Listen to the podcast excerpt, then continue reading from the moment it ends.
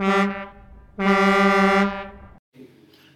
right, welcome back, guys. Episode three, KeepTruckin Powered, HammerDown Radio.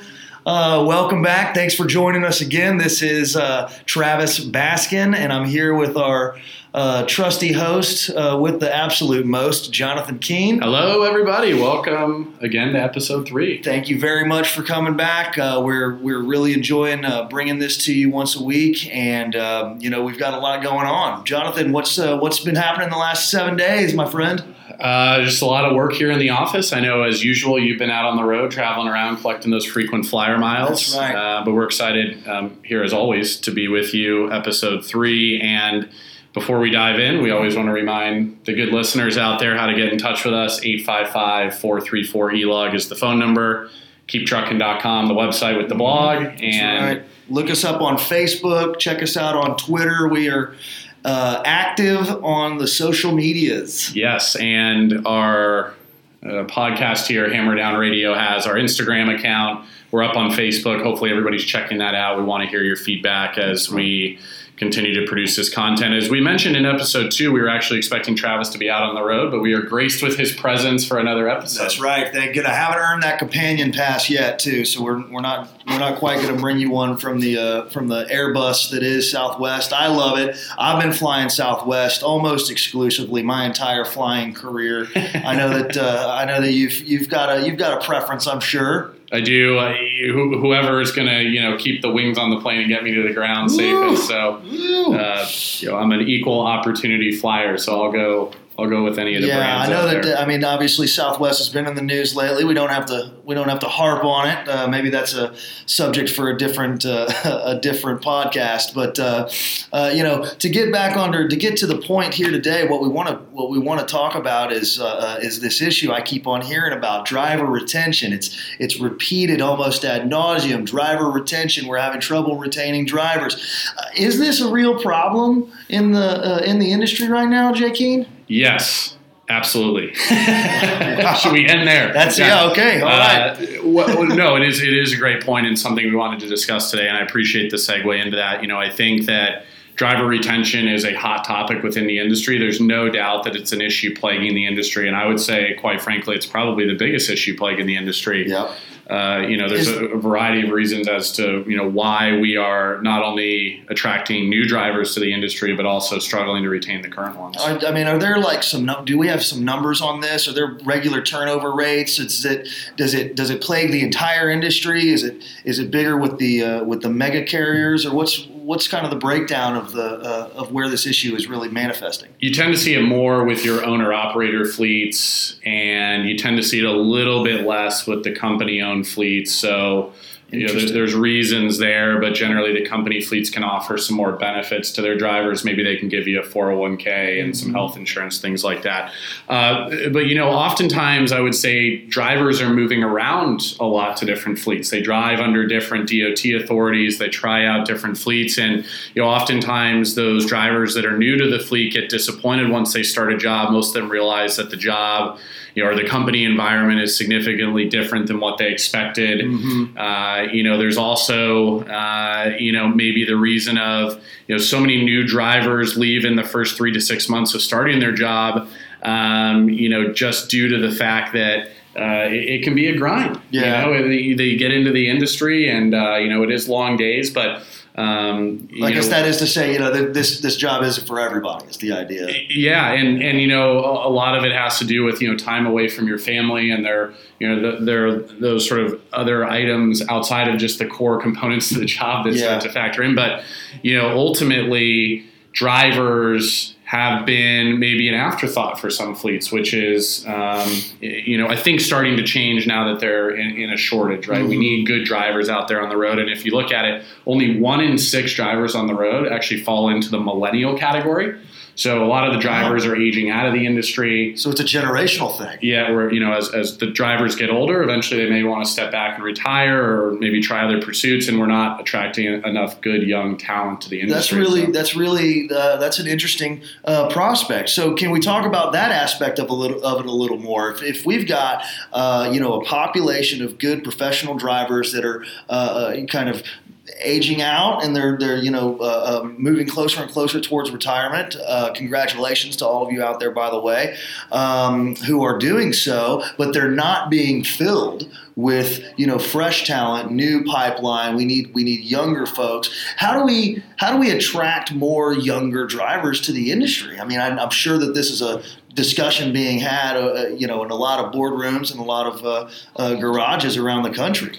Well, I think first and foremost, it's just raising maybe the general driver pay, which mm-hmm. we should see go up. We talked about in episode two, right. the freight prices moving upwards. That should lead to higher driver pay, which is across the board in any industry. You start paying people more, you're going to see more people come into that industry. But you know, beyond that, I think uh, the fleets really need to do a better job of highlighting the perks. It is actually a great job. At the end of the day, you get to go around and see the country. You're not stuck in a cubicle like yeah. like myself here in San Francisco. You're out seeing a lot dungeon. of this, a lot of yeah, exactly. A lot of this great uh, country out there that's, that we that's, have. That's interesting. Um, you know, I've also heard folks talk about uh, training uh, sometimes being an issue in in in, uh, in, the industry. Is that maybe tied somewhat? Is it is it because uh, you know you you mentioned how tough a job uh, it is to be a truck driver? It, does the training aspect, you know, the, the the long onboarding process and the the lack of immediacy of being able to be really good at it really fast, uh, uh, maybe that factors in somewhat. Yeah, a little bit. I think it goes back to the point I made earlier. It's just the way that you know expectations are initially set within a fleet, and then you know maybe not meeting those expectations um, from the driver's perspective, but. Uh, you know, it, it, does take time to get up and running. You got to go out and get your CDL, and you got to go through certain procedures to uh, get out there on the road. But you know, I think the drivers that have stuck with it and you know put up with some of the ups and downs of the industry over the last couple of years are going to start to benefit on a pay front with the prices moving up, especially the independent owner operators, which for our purposes, you know, our, our product fits very well across that. Uh, you know, industry yeah. because we are so flexible and uh, very much plug and play and a lower cost option relatively to some of the other vendors out there. But you know, it, it's an interesting issue. It's something that's been written about extensively. You know, we're not going to be able to share every single nuance and bullet right. point in today's podcast, but uh, there's been plenty of research done on the topic, and they are working hard to find ways to attract new talent to this industry and retain the great talent that we already have. Well, you know, it's it's in an industry that is in an industry that's that's so um, you know government heavy. It's so I mean, it's realistically, it's very regulated. Uh, it's a very regulated industry. It's it's been found to have been a heavily regulated industry, a classically heavily reg- regulated industry. Uh, you you think you know, is there some sort of fix that maybe the FMCSA is there? Are there things that the FMCSA can do, you know, to help out uh, uh, on that front? Well, I wanted to ask you about that. I mean, do you think, from the regulatory perspective, you being the head of our regulatory affairs, is there too much regulation in the industry and uh, more specifically to KeepTruckin, you know, what are we doing to help cut through some of that red tape? Yeah, well, obviously, yes. Uh, well, I should say, obviously, there are a lot of regulations that uh, that that control the the movement of freight around the country, the trucking industry as a whole. Whether there are too many, whether there are not enough, whether they uh, do the job that they're intended to do or not, uh, that's that's a matter of debate, uh, uh, I think. But the objective truth is there are a lot of regulations in this in this industry, and and you know to to to kind of talk about what it was or talk about how that uh, affects the driver shortage issue, I think that you know it's it's a difficult, daunting task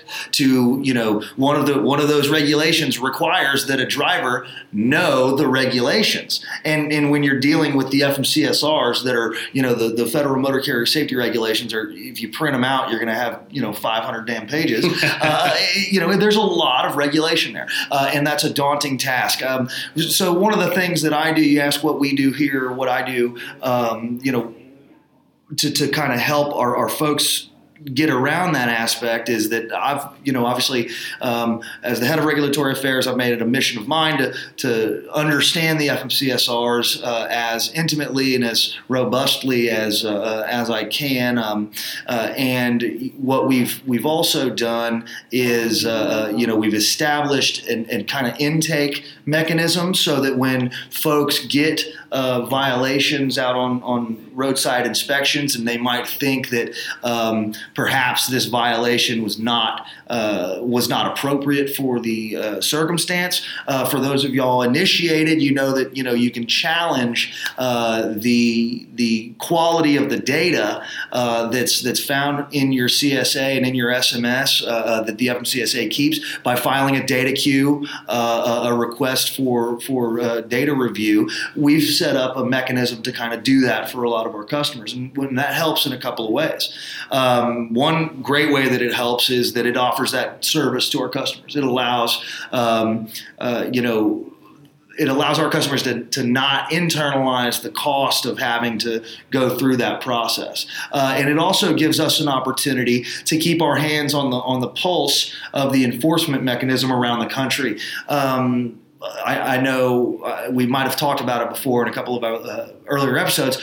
One of the things that's most painful for drivers and fleets around the country of late uh, has been the fact uh, that the enforcement of these rules, of this, especially the ELD rule, and uh, uh, you know the fact that everybody has to be um, logging with with devices now, has been there's not been a lot of continuity across the country with it, and and that's for a number of different reasons that we can get into uh, at another time. Um, but it allows me and my team to kind of keep our hand on the pulse of that, um, and and that's kind of a real tangible way that we're trying to help folks, uh, uh you know, get along through this. That's great. Through this really heavily regulated time, and and there's just so much confusion. That's one of the things that we like to do. Yeah, and I think to piggyback on top of that, here at Keep Truckin', our mission has been to provide a very simple and easy to use solution from the electronic logs perspective.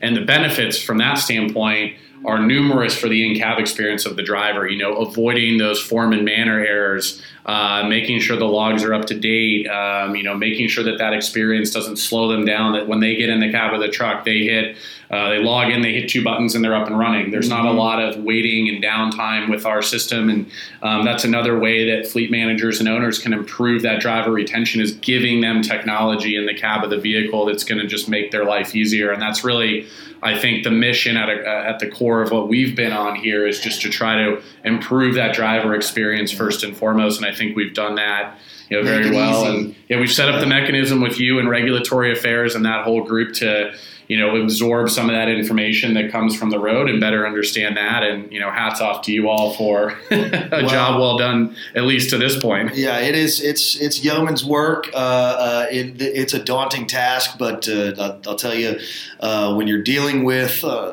the the enforcement of regulations and the enforcement of laws. There's there's always work to be done, uh, and we can always get better. So uh, that's that's realistically all we're trying to do. Agreed. And driver retention is going to remain a hot topic in the industry. I know in future episodes we may want to touch on autonomous vehicles. We didn't even get to that aspect dun, today. Dun, dun. Yes, a little teaser there, as they call it in our industry here, but you know, I think that's a great place to leave off this topic. We would love to hear from all the listeners on this topic what your feedback is, all the way from the ownership level down to the driver perspective on what you're seeing, uh, you know, cause this driver retention issue, and also what you think could help improve that issue. The Absolutely. more feedback, the better for us. So. Absolutely, absolutely. And I suppose then with that, uh, uh, you know, in, invite you guys to, to get to our Facebook, get to our Twitter, uh, uh, you know, call us if you need anything from us. Um, and uh, I, I, I, suppose we could just sign off with that. So it's a great place to leave it. 855 434 ELOG is the number one more time. As Travis said, Facebook, uh, keeptruckin.com is the website. And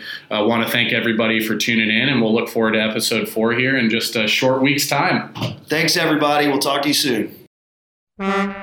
Música